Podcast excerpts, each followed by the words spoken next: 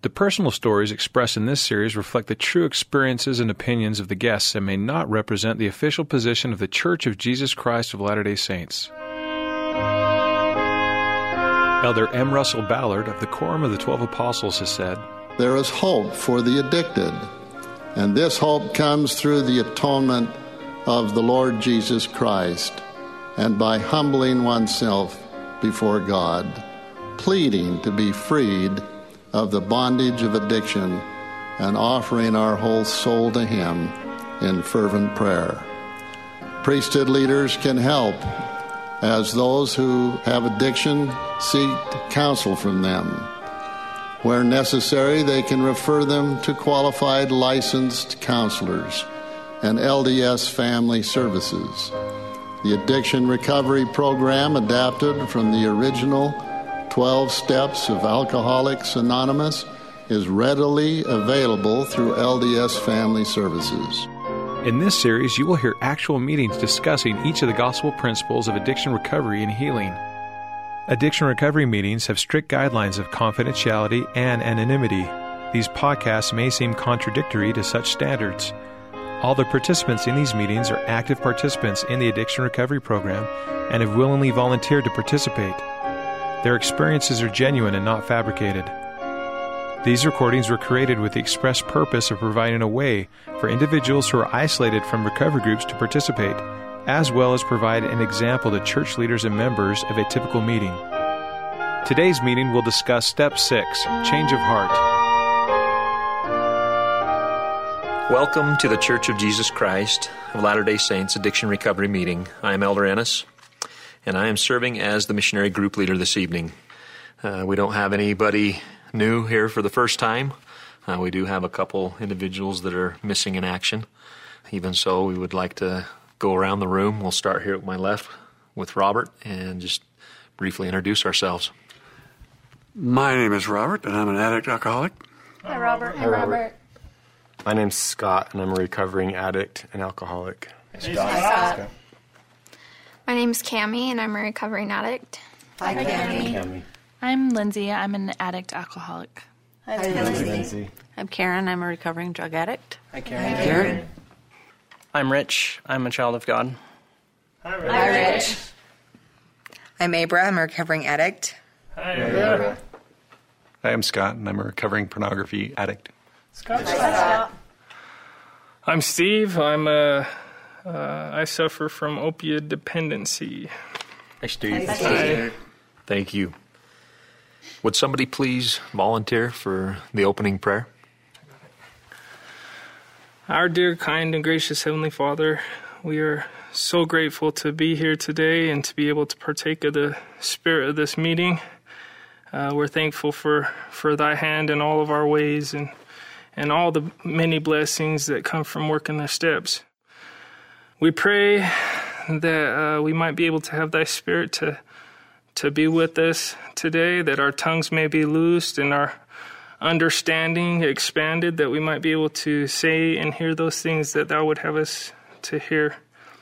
We pray that we can uh, think back on this Spirit after the conclusion of this meeting, that we might be able to gain strength and uh, insights from, and uh, these things we pray and ask in Jesus' name, amen. Amen. Thank you. As with all of our meetings, we open with the mission statement, and that is, the Church of Jesus Christ of Latter-day Saints Addiction and Recovery Meetings assist those who desire to recover from addiction. We also welcome family and friends whose lives may be affected by the addiction of another. We are a group of brothers and sisters who share our experience, faith, and hope as we study and apply the principles of the gospel as they correlate with the twelve steps of recovery. Our meetings provide a safe place for honest sharing because we adhere to the principles of confidentiality and anonymity, and we use appropriate language and behavior to invite the Spirit to be with us. As we practice these twelve steps in our lives, we receive power through the atonement of Jesus Christ to overcome addiction and receive the full blessings of the gospel. Family and friends who practice these same twelve steps will also find hope and healing for themselves. We will now go around the room and read each of the twelve steps found on page Roman numeral number four within your manual. We invite each person who is willing to read one step. It is perfectly acceptable to pass if you prefer to listen only. We'll start here at my left. Step one, admit that you of yourself are powerless to overcome your addictions and that your life has become unmanageable. Step two, come to believe that the power of God can restore you to complete spiritual health. Step three, decide to turn your will and your life over to the care of God, the Eternal Father, and His Son, Jesus Christ. Step four, make a searching and fearless written moral inventory of yourself. Step five, admit to yourself, to your Heavenly Father in the name of Jesus Christ, to proper priesthood authority, and to another person the exact nature of your wrongs.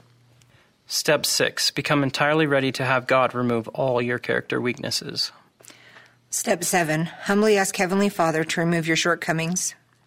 Step eight, make a written list of all persons you have harmed and become willing to make restitution to them. Step nine, wherever possible, make direct restitution to all persons you have harmed. Step ten, continue to take personal inventory, and when you are wrong, promptly admit it. Step eleven, seek through prayer and meditation to know the Lord's will and to have the power to carry it out. Step twelve, having had a spiritual awakening as a result of the atonement of Jesus Christ, share this message with others and practice these principles in all you do. Thank you. Each week we focus on a different step. This week we will read Step six, starting on page thirty-five, from A Guide to Addiction Recovering and Healing. We'll go around the room, and each person who is willing may read one or two paragraphs. You may pass if you prefer to listen. We have an extra copy of the guide for you to use in this meeting in case you do not have one. During the reading, listen for thoughts and feelings and experiences you have in common with those who have taken these steps. Let's continue where we left off. Step six, change of heart. Key principle, become entirely ready to have God remove all your character weaknesses. After the rigorous emotional and spiritual cleansing of steps four and five, most of us were amazed at the transformation in ourselves. We prayed more intently, pondered the scriptures more regularly, and kept a journal more consistently. We prepared to make and keep sacred covenants by attending sacrament meeting. As we took step five, many of us met with our bishops and sought help in repentance. Most of us found our addictions tempted less intensely and less often. Some of us were already free from our addictions. With such mighty changes in our behavior and our lives, some of us wondered why we needed more steps. As time passed, though, we noticed that abstinence seemed to make our character weaknesses more visible, especially to ourselves. We tried to control our negative thoughts and feelings, but they continued to reappear, haunting us and threatening our new lives of abstinence and church activity. Those who understood the spiritual implications of recovery urged us to recognize that while all the outward changes in our lives were wonderful, the Lord wanted to bless us even more. Our friends helped us see that if we wanted not only to avoid our addictions, but actually lose the desire to return to them, we had to experience a change of heart. This change of heart or desire is the purpose of Step six. How, you may cry, how can I even begin to accomplish such a change? Don't be discouraged by these feelings. Step six, like the steps before it, may feel like an overwhelming challenge. As painful as it may be, you may have to admit, as we did, that recognizing and confessing your character weaknesses in steps four and five did not necessarily mean you were ready to give them up. You may realize that you still cling to old ways of reacting to and coping with stresses in life, maybe even more so now that you have let go of your addictions. Probably the most humbling thing to acknowledge is that you still harbor a prideful desire to change without the help of God. Step six means surrendering to God all remnants of pride and self-will. Like steps one and two, step six requires you to humble yourself and admit your need for the redeeming and transforming power of Christ. After all, His atoning sacrifice has enabled you to accomplish each step to this point. Step six is no exception. As you come unto Jesus Christ, seeking help with this step, you will not be disappointed. If you trust Him and have patience with the process, you will see your pride gradually replaced by humility. He will wait patiently for you to weary of your own unaided effort to change, As soon as you turn to him, you will witness once again his love and power in your behalf. Your resistance to letting go of old patterns of behavior will be replaced by an open mind as the Spirit gently suggests a better way of living. Your fear of change will diminish as you realize the Lord understands the pain and hard work it requires. As the process of coming unto Christ takes hold in your heart, you will find the false beliefs that fueled negative thoughts and feelings gradually replaced by truth. You will grow in strength as you continue to study the Word of God and ponder its personal application.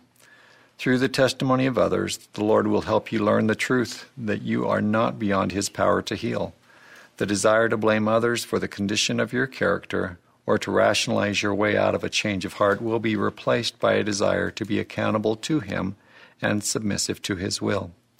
Through the prophet Ezekiel, the Lord declared, "A new heart will I give you, and a new spirit will I put within you, and I will take away the stony heart out of your flesh." The Lord wants to bless you with a change of disposition that will unite you with Him in mind and heart, just as He is united with the Father. He wants to give you rest from your isolation from God the Father, the isolation that caused the fears which contributed to your addiction. He wants to make the atonement effective in your life here and now. As you yield to the promptings of the Spirit and look to the Savior for salvation, not only from addiction, but from character weaknesses, you can be assured that a new disposition or character will grow out of your willing heart. A growing desire to be sanctified by God will make you ready for a change in your very nature. One of the best descriptions of this process can be found in these words of President Ezra Taft Benson. "The Lord works from the inside out. The world works from the outside in. The world would take people out of the slums. Christ takes the slums out of the people, and then they take themselves out of the slums. The world would mold men by changing their environment. Christ changes men, who then change their environment. The world would shape human behavior, but Christ can change human nature." May we be convinced that Jesus is the Christ, choose to follow Him, be changed for Him, captained by Him, consumed in Him, and born again. Thank you. These twelve steps are a program of action. As we read the section called Action Steps, we learn about recovery and gospel actions we can take to come unto Christ and receive power to live in recovery from addiction. Let's continue the reading. Be willing to allow the Savior to convert your heart. Participate in the fellowship of Christ by attending Sunday school, Relief Society, or priesthood meeting. When we were baptized, few of us understood the lifelong process of true conversion. However, President Marion G. Romney of the First Presidency explained it plainly. In one who is really wholly converted, desire for things contrary to the gospel of Jesus Christ has actually died, and substituted, therefore, is a love of God with a fixed and controlling determination to keep His commandments. As you experience the miracle of ongoing recovery, first from destructive, addictive behaviors, and then from character weaknesses, you will experience true conversion. You will begin to awaken, to come to yourself just as the prodigal son came to himself. You will begin to realize that to return to Heavenly Father's kingdom, you must not only awake, but arise and allow Jesus Christ to be your Redeemer. As you yield your heart to God and grow stronger in humility, your resolve not to repeat past behaviors will become firmer and firmer. Delivered from the bondage of the past, you will feel more and more comfortable among brothers and sisters in the church. You will find yourself desiring to return and be gathered as a child of God and numbered in full fellowship among the sheep of His fold. Be willing to be changed so imperfections may be removed through the power of God. Whether your addiction has been to alcohol, drugs, gambling, pornography, self-destructive eating patterns, compulsive spending, or another behavior or substance that represents your need to run and hide from stress or challenges in your life, you can come to realize that it all began in your mind and heart. Healing also begins in your mind and heart.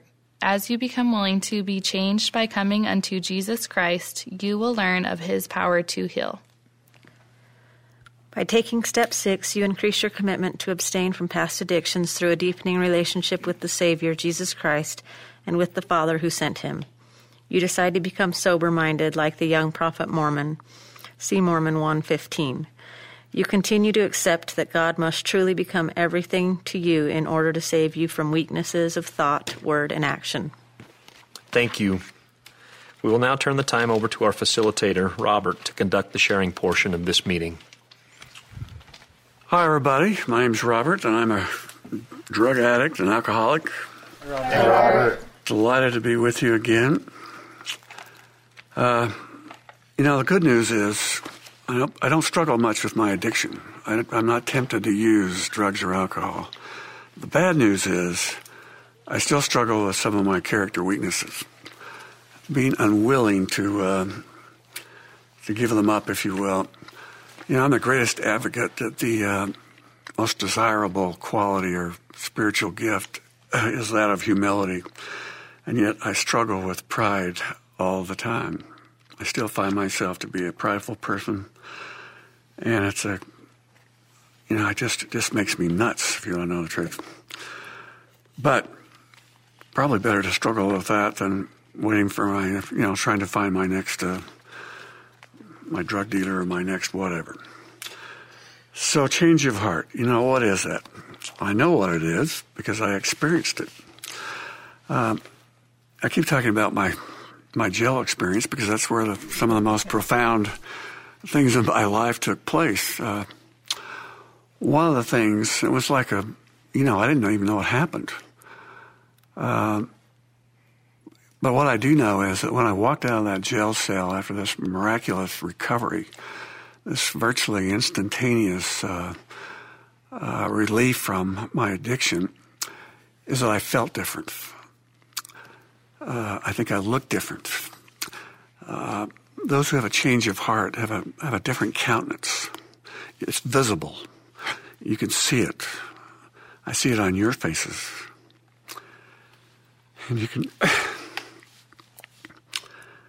and you can tell when somebody has this, this change of heart in their life. Their behavior is different, their look is different, and their countenance is different. One of the scriptures I like that the most that describes what a change of heart is is, is found in Mosiah, where, and I've repeated this before, I think, uh, when King Benjamin was up there in his tower and everybody had their tents faced forward and an inquiry was made as to what the effect of his teachings were on the people. And virtually with one accord, they all said, our mighty change has been wrought in our heart. And we no longer have a desire to do evil, but to do good continually. And, uh, you know, it's so great to uh, not worry about the addictive part of my behavior before, at least a, a big addiction I had, and be able to work on character defects that I'm either reluctant to or have difficulty with still. But, but hey, that's got to be better than what we were doing before, right? so I, I, you know, I just, it just, it was like the first time in my life I had peace. I didn't know what peace felt like. And uh, I'm really enjoying it. Life is so good I can hardly stand it. And uh, I'm so grateful for these steps, this, this step, change of heart. I'm trying hard to get rid of my character weaknesses. Um, I have a, I'm adverse to giving some of them up still. Just keep working on it. I'll leave that with you in the name of Jesus Christ. Amen. Amen. Amen. Thanks, Robert. Thanks, Robert. Okay. We will now begin the sharing portion of the meeting. Share about your personal recovery experience as it relates to the tools of recovery, this week's step, or the step you are currently working on. Please focus your sharing on the solution rather than the problem. Refrain from mentioning graphic details about the practice of your addiction. Remember, crosstalk, which is interrupting or commenting directly about another participant's remarks, is not appropriate. Also, it is perfectly acceptable to pass if you prefer to listen only. Confidentiality and anonymity. Foster honesty and make this a safe place to share. Therefore, whom you see here, what you hear here, when you leave here, let it stay here. Here, here. here. In keeping with the principle of anonymity, we invite you to introduce yourself by your first name only. We will conclude the sharing portion five minutes before the end of the meeting for final thoughts from Elder Ennis. Time is now yours to share your experience, faith, and hope. We invite you to share three to five minutes. And this meeting will proceed clockwise, person to person around the room. Who would be like to, who would like to begin the sharing? Hi, everybody. I'm Steve. Hi, Steve. Uh, I'm an addict, alcoholic. Uh, but more importantly, today I'm a, I'm a loved child of God. Um, a couple things I wanted to, to talk about, um, how these meetings have blessed my life and helped me to, to have a change of heart. Um, it's been referred to uh, as the as one of the first addiction recovery meetings uh, in D and C eighty-eight, but I want to even go back further and uh, go back to Proverbs with King Solomon and and uh, talk about uh, his counsel that, that we should attend these meetings. And he says, and I quote, "A talebearer re- revealeth secrets." That sounds like anonymity for us, right? "But he that is of a faithful spirit conce- concealeth a matter." And that's what we have here in these meetings is uh, we conceal the matter. "Where no counsel is, the people fall. Uh, but but in the multitude of counselors, there is safety." Um, Solomon was known for his wisdom, and I'm I'm I'm thankful for that counsel because I mean I I, I find so much safety in these meetings. Um, but as far as this step goes, and uh, my character weaknesses, because uh, if I started writing them down, we'd be here all night. Um, I find it the, the easier road um, to to look at um, what the positive things of character is. You look at Christ, and he had a he had a or he has a perfect character. He he loves perfectly. He has charity perfectly. He he uh, ha, he's uh, he's chaste. He's he's virtuous. He's uh, uh, benevolent. Um, I mean, we could we could keep going. Uh, honesty, integrity, these things these things are of character, and anything uh, opposite of that is is our character weaknesses. So so if you think of the or the opposite of chastity, there's a character weakness. You think of the opposite of uh, love, which is hate. That's a character weakness. Anger is a character weakness. Um, and I of myself have, have never been um, powerful enough to, to remove those on my own. Uh, it seems like the more I try, uh, the, the more those things are staring me in the face. Um, it's a daily process for me. Um, when I wake up and my knees hit the floor, I ask Heavenly Father to remove, to remove those character weaknesses because um, every day we're faced with temptations to lie, cheat, and steal, especially as addicts. Um, and he has done so.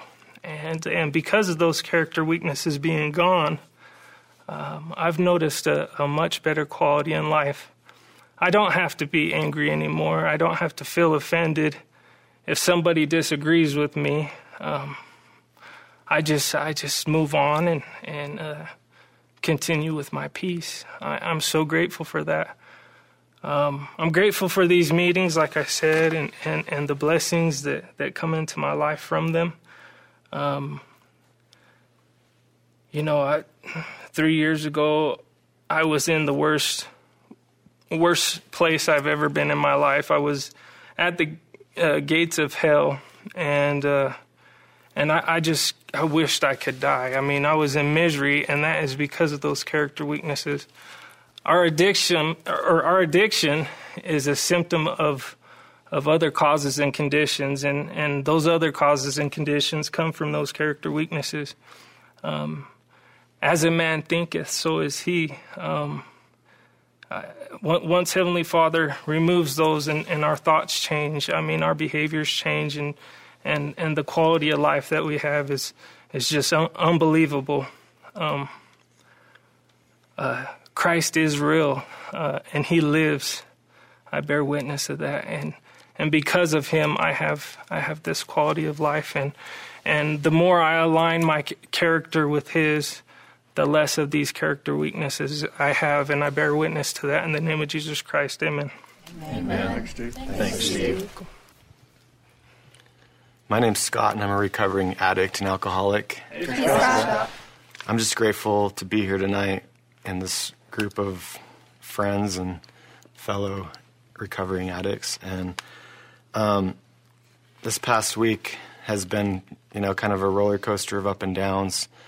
Um, you know, we, my wife Cammie and I went to the the funeral on Saturday for our friend, and um, it was uh, kind of a, it wasn't really a, you know, some funerals I've been to where some people have lived their life, you know, just so wonderful, and so you you leave feeling just upbeat and excited, and and I I didn't get that kind of feeling, you know, at my friend's funeral. There was some some things that were positive, you know, but the fact that he uh, died in his addiction was kind of a downer. And and I mentioned last week that when I first came to these meetings in two thousand two, there was there was like four of us down in the the Provo, Orem, Utah County meetings that we all just kind of clicked up trying to to get, you know, support each other and to to get some sobriety and to change our lives. And and this, and now, you know, today there's only two of us left. So two of us have died, my two other friends, and and um,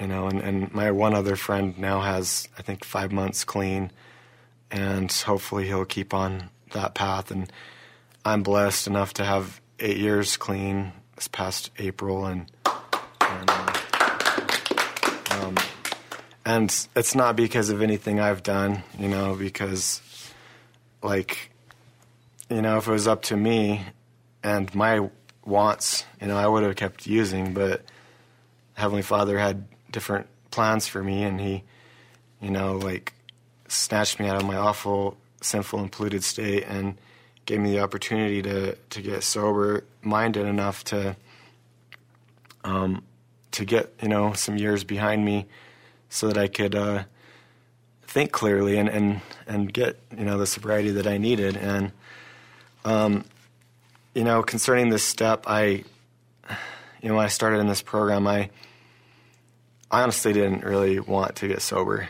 I was just coming to appease my family. And I remember I did finally get a sponsor, and, you know, he, I told him, you know, I was, I was honest. I was like, you know, I'm basically trying to get back on my feet enough where I can get money and a car again and get my license back. And not, my intentions are to to use more responsibly. You know, I want to use, but I just want to do it more responsibly. and, and he was like, he was just like, oh my gosh, Scott, you know, like, he's all, he's all, I'm going to ask you, he goes, it sounds like you don't even have the desire. And, and he's, and, and there was times that I was, I wanted to quit, you know, but it's like my desire was not there. And so he's, he'd suggested to me, he's all, pray for the desire to have the desire, you know, because, like, you don't even have the desire. And so pray for the desire for the desire.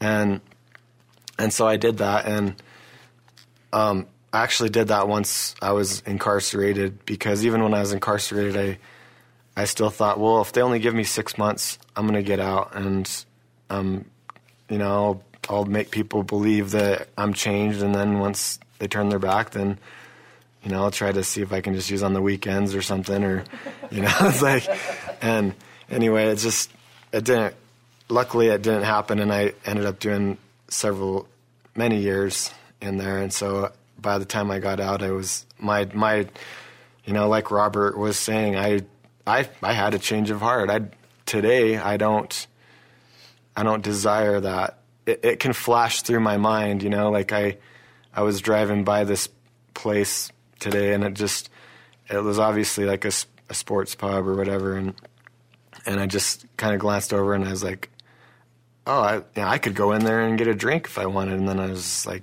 no, I don't do that anymore. I just, you know, immediately it was just like, you know, or before, you know, I've just learned to acknowledge it and move on, basically, is what I'm saying. You know, like, I don't dwell on it. I don't um, fight it. I just acknowledge it's there and move on, you know, and and I'm grateful for that. That's what the program's given me. And and I know that, I know that today, that today all I have to worry about, and this is how I work my program, is I just focus on today. And, you know, when I'm struggling, I'll just say, you know, I know that I can make it to midnight. And after midnight, then, you know, I'll worry about the next day. But I just focus on one day at a time, because that's how, that's that kind of addict I am.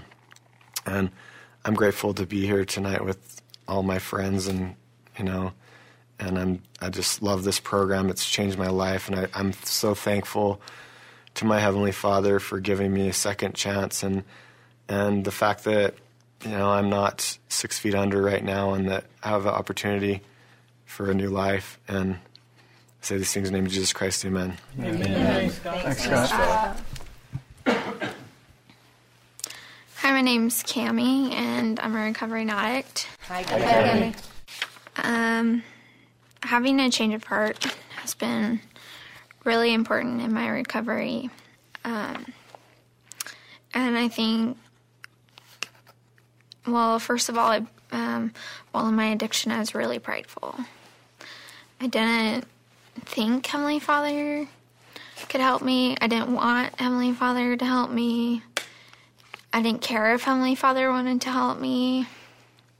So I just didn't care to, to ask, and I just kind of thought uh, church was church. But um, one part that I've always, I've always cared about, um, the gospel, is eternal families.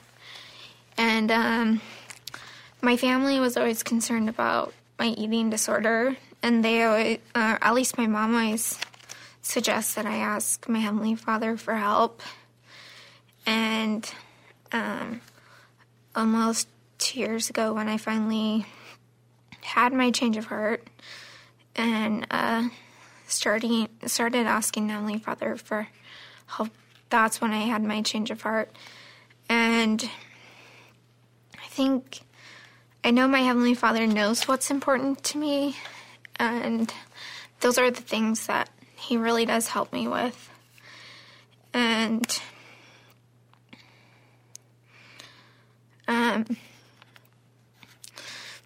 my eating, my eating disorder was really hard for me, and I didn't feel like anyone understood it, especially my family.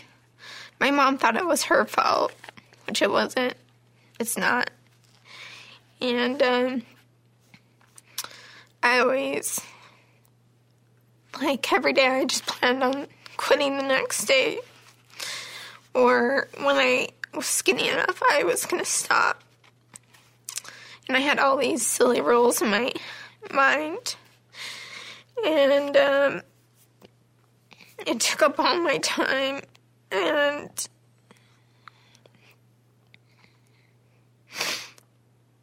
um, even when I went to church, um, the things people said either um, made it worse. Most of the things people said made it worse, and um, Um, sometimes, well, even today, which is kind of hard for me, going to church is still kind of something I struggle with. Um, we go every week, but, um, I don't know, I guess, um, just the other ladies in Relief Society, it just really bothers me how people are so focused on, um, what they look like and other things, and um, but I know that because it's such a struggle for me, it's where I'm supposed to be. But I'm so grateful today that I can just kind of, like what Scott was talking about, is just kind of have a little trigger. Like, one of the things people think about is they base what they're going to eat next on what they ate before, which is a silly thing to do. And I had that come into my mind, and I was like, that is ridiculous. And so it quickly left my mind, and I know it's only because my Heavenly Father knows that I don't want this in my life anymore. It's just amazing to me. And I'm just really grateful for this program. I never thought that, you know, coming to this meeting, coming to these meetings would be my favorite thing. Um, I love being surrounded by other addicts and just, um, you know, everyone's non-judgmental, and it's just a really great place to be. And you can really feel our Savior's love here. And for other people, it's helped me to be, I think, just more caring for other people. And, you know, I'm still working on getting rid of my character weaknesses, but I'm grateful that I don't have to, you know, struggle with this. It's just kind of a minor detail in my life. And I say these things in Jesus Christ. Amen. Amen. Thanks, Kenny. Thanks, Kenny. I'm Lindsay. I'm an addict, alcoholic. Hi, Lindsay. Hi.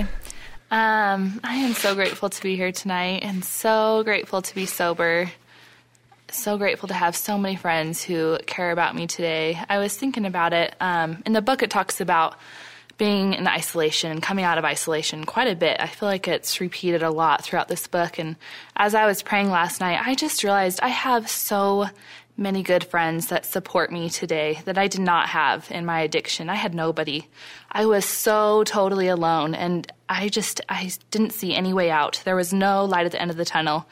Um, today, I feel like I have an army of people behind me, um, on this side and on the other side of the veil, for sure. I have people working in my behalf to help me along this path of my recovery.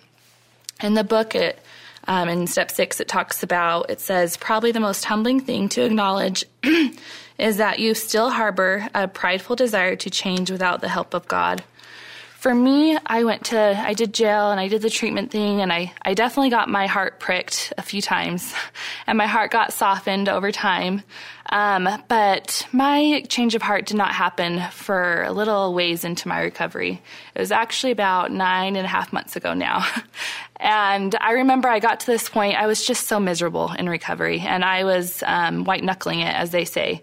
And I was so angry, and I was so mean and so irritable, and I, I wasn't really going to these meetings. I, I had been introduced to them, but I wasn't going consistently yet.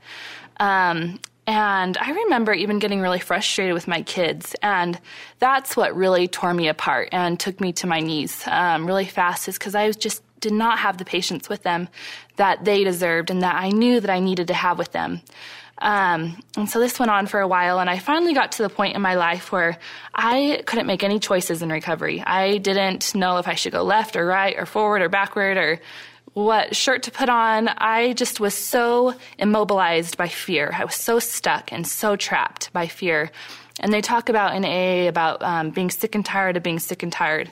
Well, I got to a point where I was sick and tired of being stuck in fear, you know, of not making any choices. And I finally got to the point where I was willing to make a mistake as long as I could make a choice. As long as I could move in some direction, I was okay. Um, and I, I got to that point, and I remember just praying to my Heavenly Father, and I just said, look, I have to move. I have to do something, because I cannot live this way anymore. I cannot stay trapped. I cannot be stuck. So you need to help me make this choice, and all of these choices. There were a lot of things going on in my life. Um, And I just asked him for help, and I just asked him to guide me and um, to walk beside me. And, you know, if I made a mistake, I asked him to help me learn from him, you know, but I had to keep moving forward. And at that point, that's when I um, I finally, I feel like I received that change of heart. Um, I started to do things his way. And that's when all of my, well, not, I still have a lot of um, shortcomings and weaknesses, but there were a lot of things I still struggled with for a long time. I still struggled with smoking and coffee and and anger, and um, and I wasn't going to church yet, and I wasn't paying my tithing, and there were so many things I still wasn't doing, even though I really wanted to do, to do all of them, I wasn't. Um, and at that point, when I made that choice and I, um, I feel like I finally received that change of heart, all of those behaviors that would keep me from, you know, being worthy to enter the temple and to and to feel the Holy Ghost all the time and to have the companionship all the time, those behaviors finally left me. Um, they just disappeared. I didn't have to try to make them go away anymore. You know, it was talked about earlier in the meeting about the more we try to make those character weaknesses go away, the more they like reappear and the larger they become. And that's what was happening for me. You know, it was the more I tried, it was just like beating my head against the wall and I was getting absolutely nowhere. And as soon as I just turned it over and just focused on what I had control over, they all went away. Um, today, I still struggle with a lot of other character weaknesses now. Um, thankfully, though, you know, those are the things that keep me kind of humble. I, I don't want to say humble because I'm not, and I struggle with pride, but um, they keep me going to my knees, and they keep me seeking um, for truth and to connect to my Heavenly Father. And so I'm grateful for those shortcomings today. I'm grateful that it's a constant, it's a constant thing, and it's an everyday thing. It's something we have to work on every single day, and I'm so grateful for that because I get to pray to my Heavenly Father every day, and I get to have a relationship with Him all the time, and I talk to Him all the time today. Um, this week I've been, you know, preparing to to go to the temple, and that is because of the change of heart that I've experienced for sure. Um, and I'm so grateful for that opportunity and to be able to have the opportunity to to go through the temple and um, to walk into His house and to partake of those blessings and um, to become closer to my Heavenly Father. And it's because of the change of heart I've experienced. I have such a testimony of the atonement. You know, um, it's an ever-present power that we can call upon at any time of, of any day. It does not matter what we're doing. It is always working for us, is what I believe. I feel like it's working whether we see it or not. It's up to us to choose to let it work for us um, and to take hold of that and to harness it and to have it work for us. But it's it's our choice, but it's always there. It's always available. Um, and there's so much power in it. It can make us so much more than we really are. Um, I've experienced that. I feel like I just, I don't really know how to do anything in recovery, I feel like. Um, but through the atonement, I'm able to, to be a mom and to show up and to go to school and do all these things I never imagined doing. Um, You know, today I, I still get fearful. I still have all of those same feelings come up. I still get scared. I still have feelings of unworthiness and inadequacy, especially with school now. I have a paper, an essay come up, and I'm like, my first reaction is, I can't do that. I can't write that. There's no way. I'm going to fail. And I'm so extreme. The only difference today is I choose to walk through it, and I choose to take a step forward, even though I might be feeling a little fearful. And pretty much always, I have been able to get through it. And it's been better, and I've gained more confidence, um, and it's just been such a better experience. Um, and I have one thing I just kind of want to leave. I heard this a long, long time ago from this awesome person, and for anybody who is struggling and who is lost and alone and in the corner of their room, you know, in that darkness and that confusion, and maybe you don't know if Heavenly Father is really there. Maybe you don't know if He really loves you. I challenge you to get down on your knees and just pray and ask three simple questions. Do you know who I am? Do you know where I am? And do I really matter to you? And I promise if you ask those three questions and you pray every day for even a week, you will feel the Holy Ghost confirm to you that you are a daughter or a son of God and that He loves you so very much. And He knows exactly where you are and what you're going through. I have a testimony of this program and that it works. Um, you know, we have to work it. It's a program of action, and um, it has blessed my life in ways that I can't even count. And I say these things in the name of Jesus Christ. Amen. Amen. Amen. Excellent. Excellent. Excellent. Hi, I'm Karen. I'm a recovering drug addict. Hi. And I think it's amazing how people that we've met in recovery can make such an impact on us. Like Lindsay was talking about that quote, and I was thinking about last week when I was didn't have a very good week, and I came here, and the impact even just coming to this meeting had on me and changed the way that I spent my last week. I mean, I spent the week reading the articles that were mentioned and reading the scriptures that were mentioned and there's a lot of power in these meetings because people here are turning us to Christ. And I realize that all of us are just humans, mortals, but we're turning each other to God, and that's what makes it powerful, I think. So another girl that I've met in recovery, actually, we talked about step five last week and how I did it the first time and it didn't work so well, and then the second time. This girl that I read my step five to the second time when I really did it with the right spirit, once I got done reading it to her, she said to me, "Now I want you to go home and pray that you will see yourself the way Heavenly Father sees you." And that's the word, that's the final words she gave to me. And I just thought of that as we were reading through this step, that just because I've gone through this trial or these hardships and I've made bad choices or whatever, I don't have to let that define me forever and ever.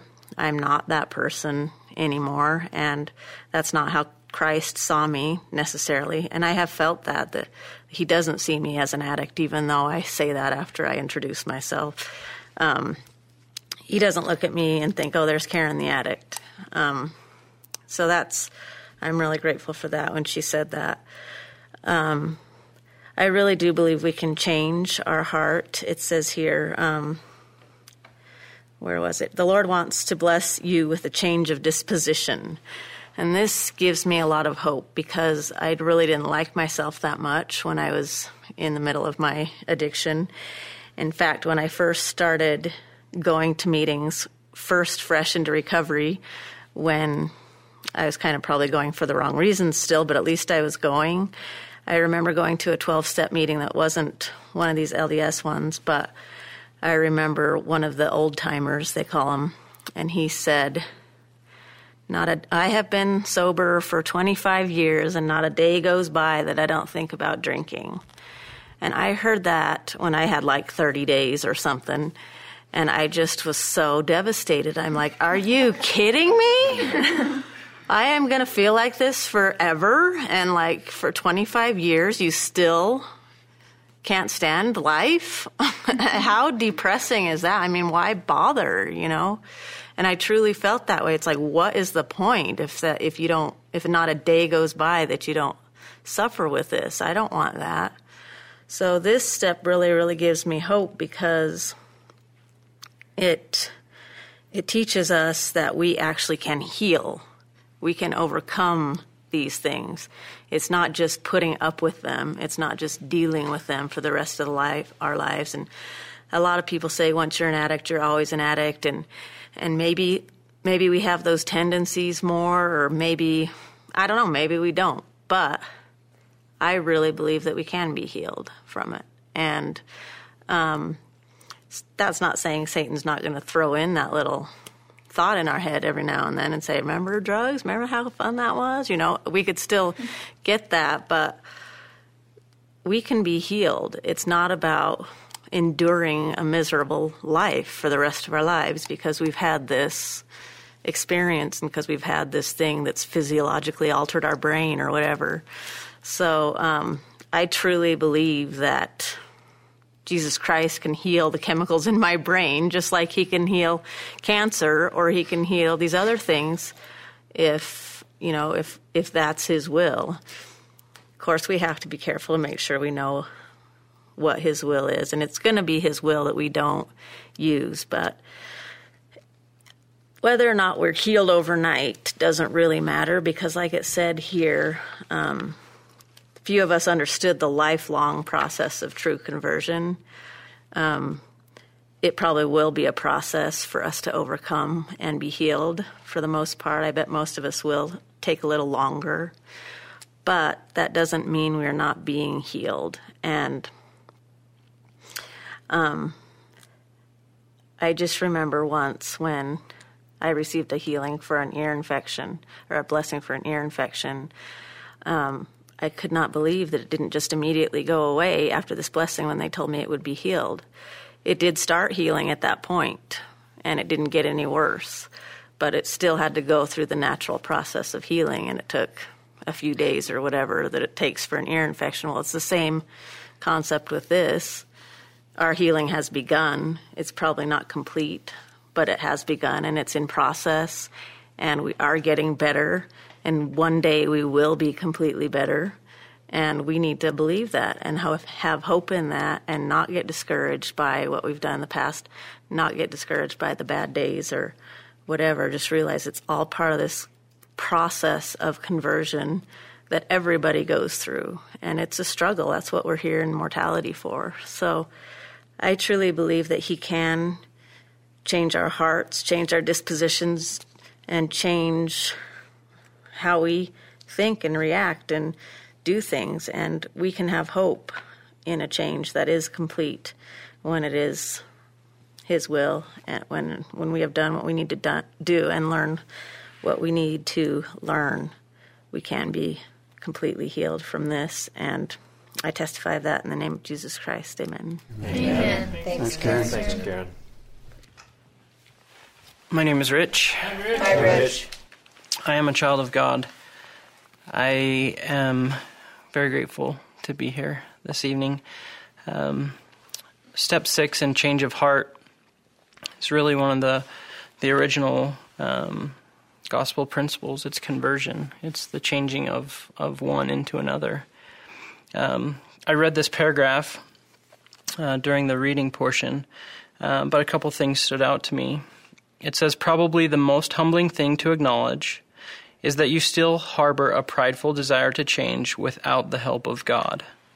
And then it says, step six means to surrender to God all remnants of pride and self-will. Um, step, the step, uh, step six, and the change of heart, used to believe was a uh, an event or uh, a process in that way. I now see it as a gift. Um, and the reason that I say that is um, the Lord through Ezekiel, also in this manual, says, a new heart will I give you. It's a gift. Um, for me, the harder part of receiving a gift is accepting it. I've been given this gift through the atonement of Jesus Christ. I have it in my hands. I know what it is. Am I willing to open it? Am I willing to, to take the step to do that? Am I willing to change? What I've learned through this this process um, is that my best friend is Jesus Christ. He gave me so much. Am I willing to give up anything for Him? And if my answer is not yes, then I'm not in that right frame of mind. When I struggle with trying to get rid of a character weakness or this part of my life that I want to change, I have to picture the scenes of the atonement. I have to picture Jesus Christ walking a long, lonely walk, having nails driven through His hands and His wrists, and being lifted up on the cross because He loved me that much. And then I can realize, do I need this? Do I need this character weakness? Do I need to hang on to this? Is this struggle worth it? Because I don't want to be the one that makes the decision that sends that pain and inflicts more pain on them, on my Savior, Jesus Christ.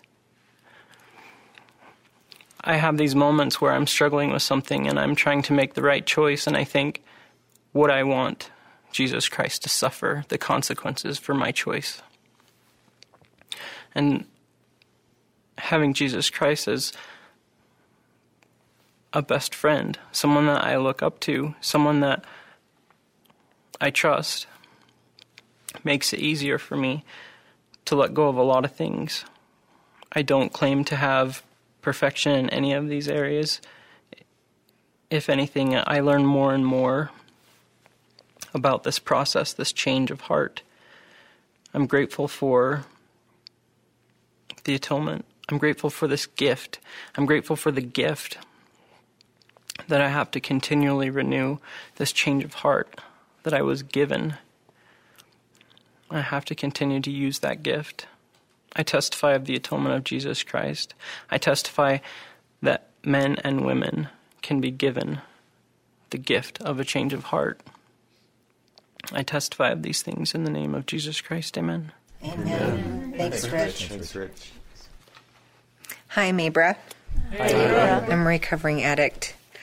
Um, for me, um, my change of heart um, came long after I was sober.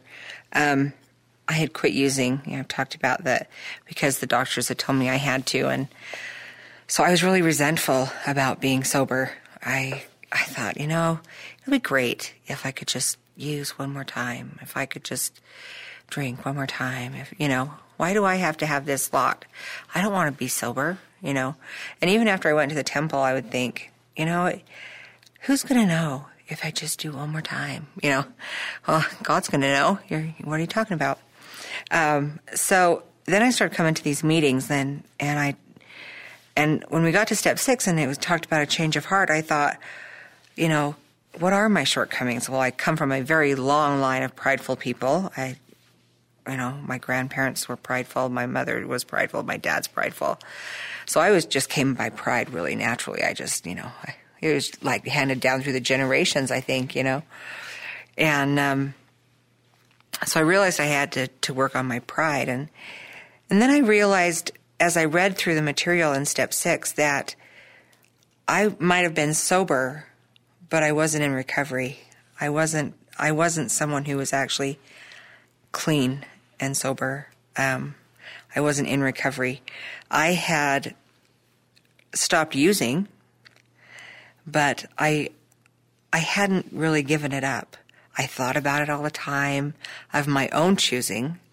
I, you know, I would go into situations where there would be people using because, well, I'm not going to use. I know I can't, but it's okay if they do because I can go in there and sit with them and it's not going to bother me because I know I can't use.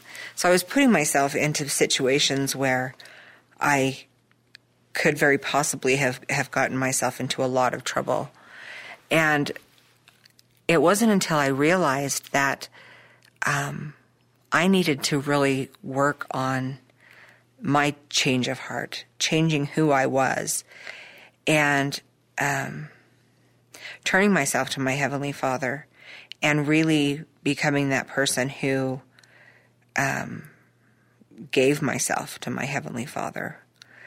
And um, so I had been sober probably nine, eight years, about eight years, eight and a half years before I actually became someone who was in recovery. And I had been to the temple. I had, had you know, done all those things. Um, but I know now that, you know, you don't put yourself in dangerous situations. You know, you don't go sit with the, the dealers that you used to hang out with. And, you know, you don't go sit with them because you know you're not going to use because you'll die. And you don't go sit with them while they go and do their drugs and smoke whatever. And because you're just putting yourself out there to be, you know, doing stupid things. And um, and I still, you know, like everybody else, I have those moments where something will come into my mind, and or I'll, you know, my husband and I actually saw one of our of our friends, one of our dealer friends, and he's like, "Oh, come over. We haven't seen you for like three or four years, you know." And I'm like, "Dude, you know." And I, I said, I looked at my husband and I said, "We we've got to leave. We did, had just seen him at a, at a grocery store, and I says we've got to go. Don't, I'm not even going to stand here and talk to him. We've just, you know," and my husband was like, "You're right, we've got to go." And, you know, I realized then that I really had changed my heart, that I really had come unto my Heavenly Father, and I had really gained that testimony of that change in behavior really had changed my heart. I had, I had brought myself to a point where I knew that my Heavenly Father was the center of my life, and not being mad because I couldn't use, and being angry at myself because I had gotten sick and I couldn't use, and and that that truly being a child of my Heavenly Father and having Him love me was what was making me happy.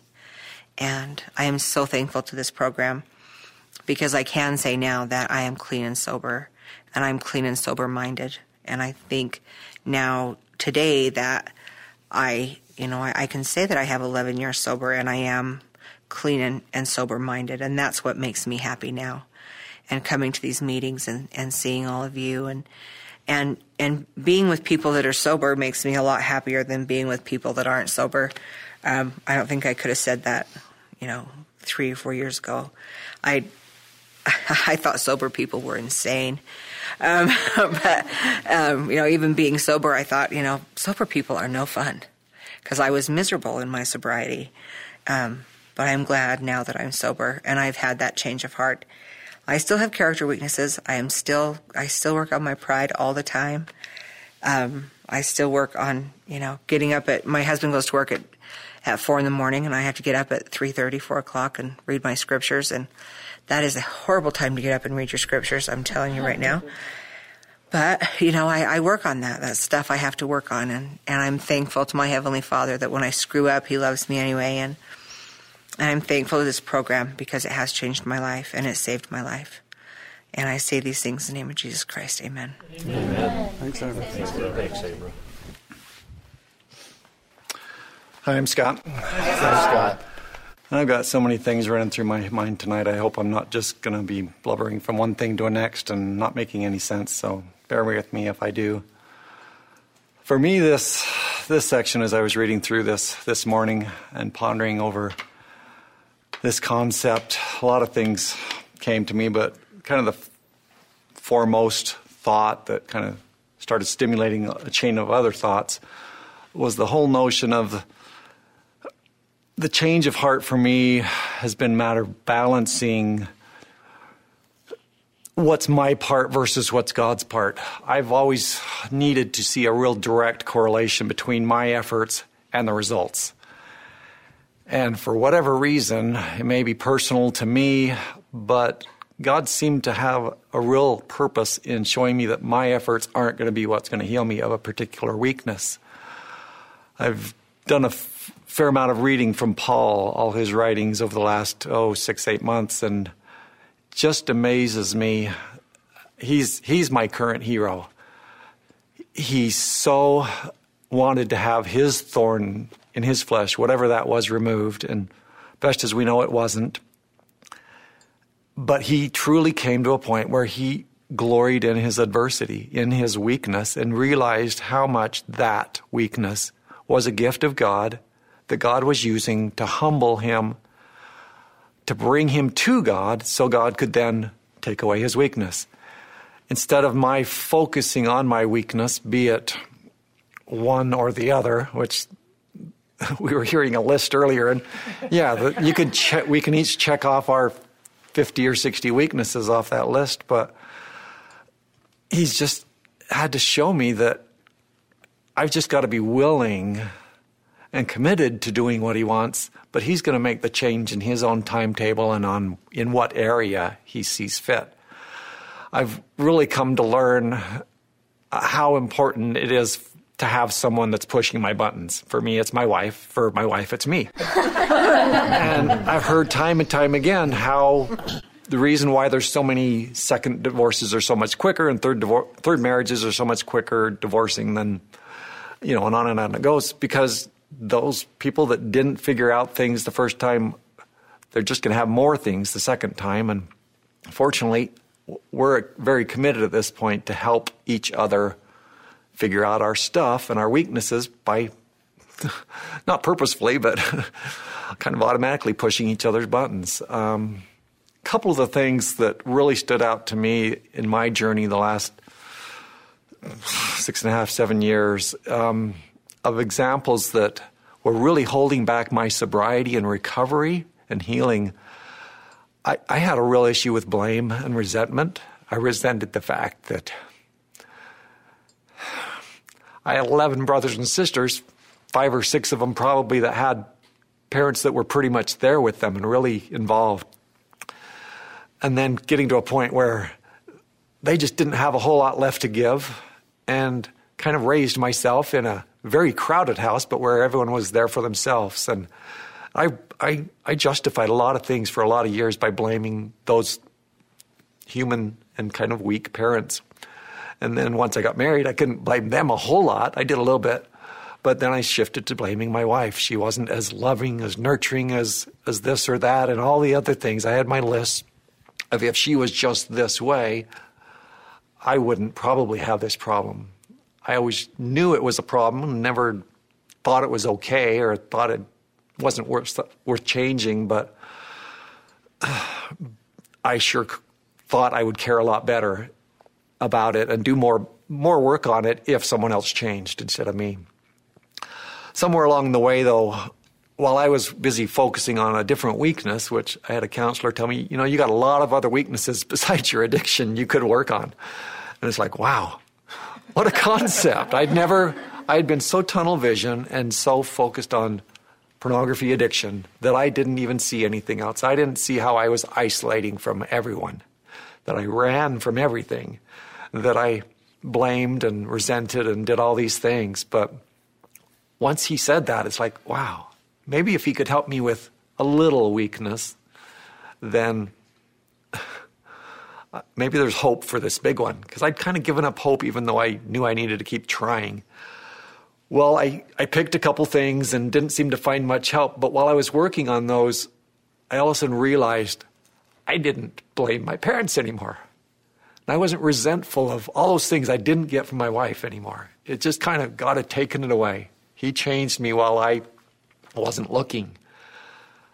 As I continued to work on some other things and expressed more gratitude and rec- recognized more of my blessings, I found he started taking away some other things. I I had long since felt a lot of relief, like a lot of addicts do, by unloading all, make their big confession, particularly with pornography addicts, to their wife, d- dumped all my stuff and felt great relief. I finally realized again, while I wasn't really looking for that, how much I had hurt her. I was focusing on my pain, and I realized how much I had hurt her and how that, that pile of rocks I had dumped out, I had dumped right on her. And now she was trying to carry it around. And every time she showed me one of those rocks, I would either throw it back at her or I'd just say, that's not a rock. You don't, don't show me that. And I, but God showed me what I had done. And again, I don't think I would have had those weaknesses shown to me or those things gradually removed had I not been working on something else. So I, it's the old saying, I'm not sure how it goes. Let's see, work like it all depends on you, but pray as if it all depends on God. And that was so important. And I, I know if I quit doing something, even if it's a feeble effort, it kind of ties God's hands on working in a different area in my life. Last thing, I've got a lot of other thoughts, but before I, I get cut off over there by... Someone shared an analogy with me, and it was just really opened my eyes in a lot of ways. It, I felt like I was in a hole for a long time. And someone gave the analogy, and maybe you've all heard it, but um, it made a lot of sense to me. He basically said, you know, there was a farmer that had a donkey that fell down a deep hole.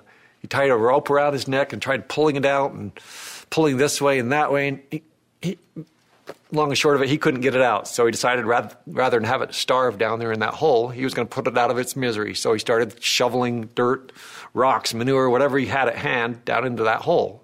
Well, every time something would land on the head of the donkey, he'd just kind of shake it off and step aside. And gradually that level of the dirt just kept raising higher and higher and higher, and pretty soon he was close enough to the top, he just hopped out of there. Yeah, he was dirty and bruised and banged up a bit. And I think each of us, I know I have often felt from other people, my wife, in-laws, various people felt like they're just throwing all sorts of crap on top of me. And God feels like does the same thing at times. But come to realize oftentimes, maybe all the time, that stuff that's being thrown on top of me is exactly what I need to get freedom. And I'm so grateful that God knows what I need and has been doing that for me. And I've got a long ways to go, as my wife will attest. Um, but I'm grateful for a loving Heavenly Father that knows and helps me in that way. And I bear that witness. And I am so grateful for the love of my Heavenly Father and the Savior, and I leave that with you in the name of Jesus Christ. Amen. Amen. Amen. Thanks, Scott. Thanks, Scott. Well, thank you all so very much. Another wonderful, wonderful meeting. Elder Ennis, we're going to, as usual, give you the last word. Uh, thank you, Robert. Uh, hi, I'm Elder Ennis. Hi, Elder Ennis. Uh, and I'm grateful for the opportunity to, to be here with you tonight. You know, uh, step six, uh, step six for me, I still struggle with step six. Uh, it's a hard one just because of the core beliefs that uh, for so many years I've believed in, uh, the incorrect traditions of myself, uh, the incorrect definitions that I uh, define myself with, uh, my self-worth, my self-value. Uh, for so many years, um, I programmed myself to believe a certain way. Um, at this particular point, once we are at the threshold of step six, uh, you know, we've we've gone through, and step one, we admitted, we admitted to ourselves. Uh, step two, we came to believe that it was only the power of God that could restore us. You know, step three, we decided to turn our will over to God. Uh, step four, we made our list of everything, and in step five, we confessed our sins. Um, I think the first five steps, once we've accomplished them, we've arrived at the point where Elder Maxwell said, uh, as we place our will or our agency on the altar of God, it's really only the true, the true thing that we truly, or the thing that we truly possess that we can place upon God's altar is our, our agency, our will. I think once we've uh, we've arrived at step six, we have truly done that. Um, and now it's time for us to continue to exercise uh, that wonderful gift of humility and sit back. And it's time for us to, you know, stick ourselves in our back pocket or hang ourselves up on the wall, whatever metaphor you want to, whatever metaphor you want to use.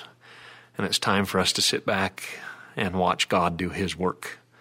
Up to this point in our lives, we didn't do so well. We didn't do that hot. Uh, now it's time for us to step back and humbly move ourselves out of His way, uh, give Him the floor, and allow Him to work uh, the work that He can work in each one of our lives. Um, and I think ultimately therein lies uh, a true change of heart, being able to sit back and being able to look at your life through heaven's eyes and be able to watch God perform His transforming abilities and change a soul into what He know it can become, and be able to humble ourselves and sit back and accept the reality that we do have value, that we do have divine potential, and that we have a loving Father in heaven who sent His perfect Son to be able to bring salvation. And we need to step back and we need to behold and prepare ourselves to behold the salvation of God. Um, I always like to turn to the Scriptures. Uh, this is a process. Um, just like this program is a program of action, uh, this is a principle of action. And it's a principle of action even on God's part, where He's going to reach into your life, reach into our lives, and do what He can do to uh, secure the moorings and change our direction and scoot us off into the direction that we need to go so we can become all that we can be. The process that we need to go through, we need to be patient, we need to be humble. Um, We've made reference to it in this evening, uh, this meeting this evening, that it's a process that doesn't happen immediately overnight. For some people it might, and that's a great thing. But for the most of us, it's a process, and sometimes it can be a hard process to sit back and watch, as well as a hard process to sit back and learn, because we're having to relearn a whole bunch of things about ourselves. and give ourselves a benefit of a doubt and quit being so critical of ourselves and so demeaning to ourselves and so loathing of ourselves. We need to give ourselves a chance to sit back and, and watch God's hand work in our lives. So as it pertains to that particular process, uh, there's a there's a couple scriptures that I want to share. Uh, the first one's found in Doctrine and Covenants, section fifty-eight, uh, beginning in verse two. And it says, "For verily I say unto you, blessed is he that keepeth the commandments, whether in life or in death. And he that is faithful in tribulation, the reward of the same is greater in the kingdom of heaven. Ye cannot behold with your natural eyes for the present time the design of your God concerning those things which shall come hereafter, and the glory which shall follow after much tribulation. For after much tribulation cometh the bless come the blessings. Wherefore the day cometh that ye shall be crowned with much glory. The hour is not yet, but is nigh at hand." Uh, this process, as it says, we cannot currently behold with our natural eyes the design of God, what that design is. It's an opportunity for us to sit back and exercise our faith in God and know that He knows what He's doing and that He can take our life and He can change it and turn it into something glorious and wonderful. Um, throughout this whole process, what do we do? Uh, Nephi, in Second Nephi chapter thirty-one, verses nineteen and twenty, scriptures that we're all familiar with. This is what we do throughout this process.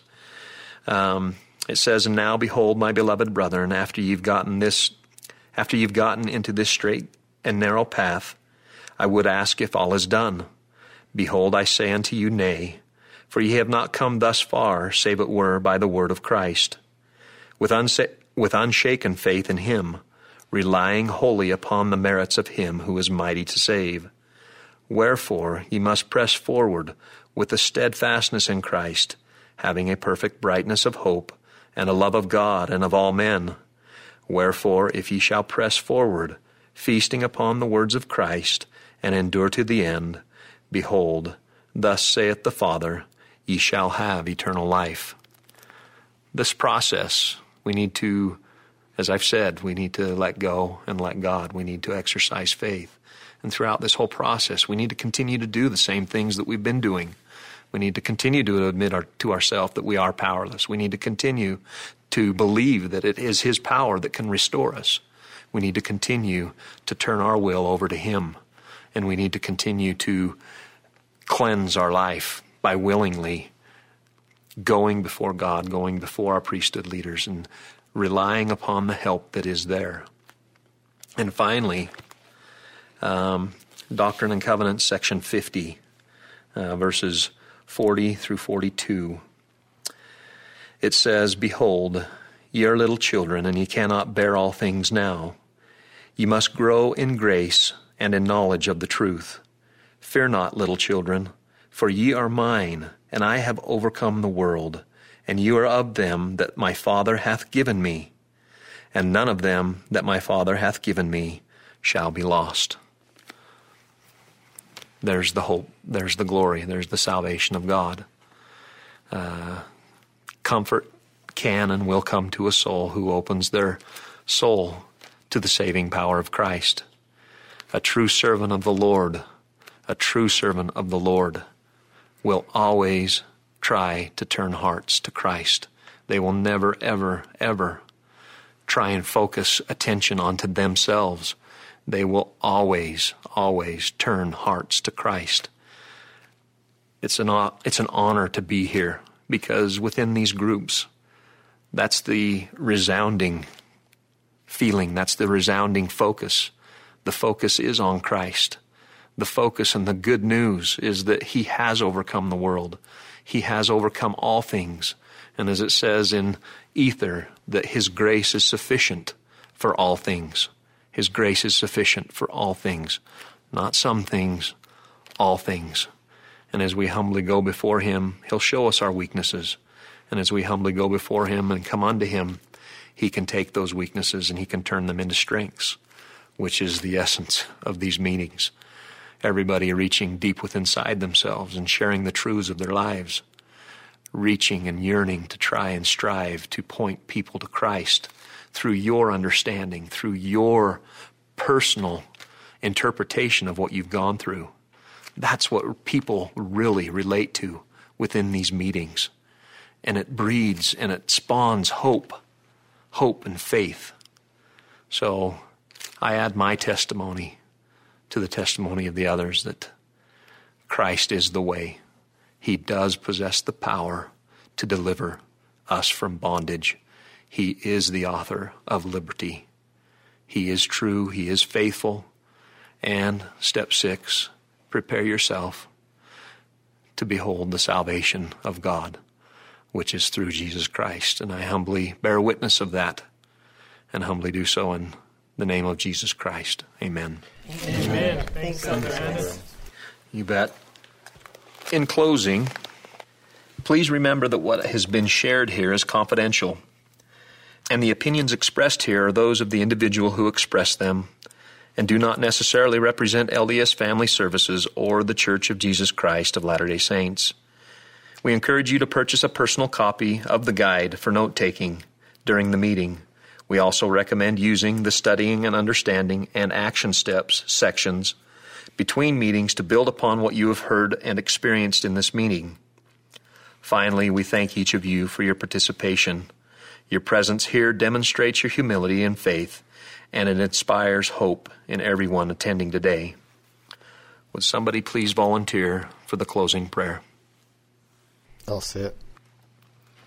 Heavenly Father, we thank Thee so very much for this opportunity to gather tonight as friends in this program.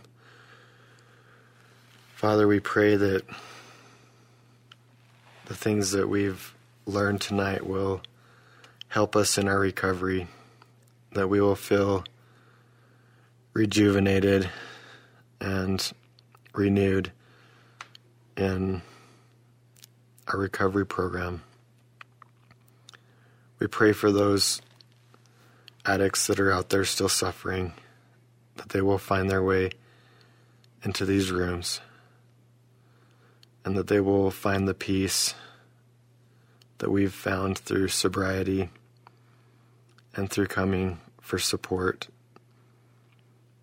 Father, we love Thee, and we pray again these things in the name of Jesus Christ. Amen. Amen. Find hope and connect with God and others who understand you through the Church's Addiction Recovery Program. Join us at a virtual or in-person support group meeting. Visit addiction recovery dot church of jesus christ dot org to get started.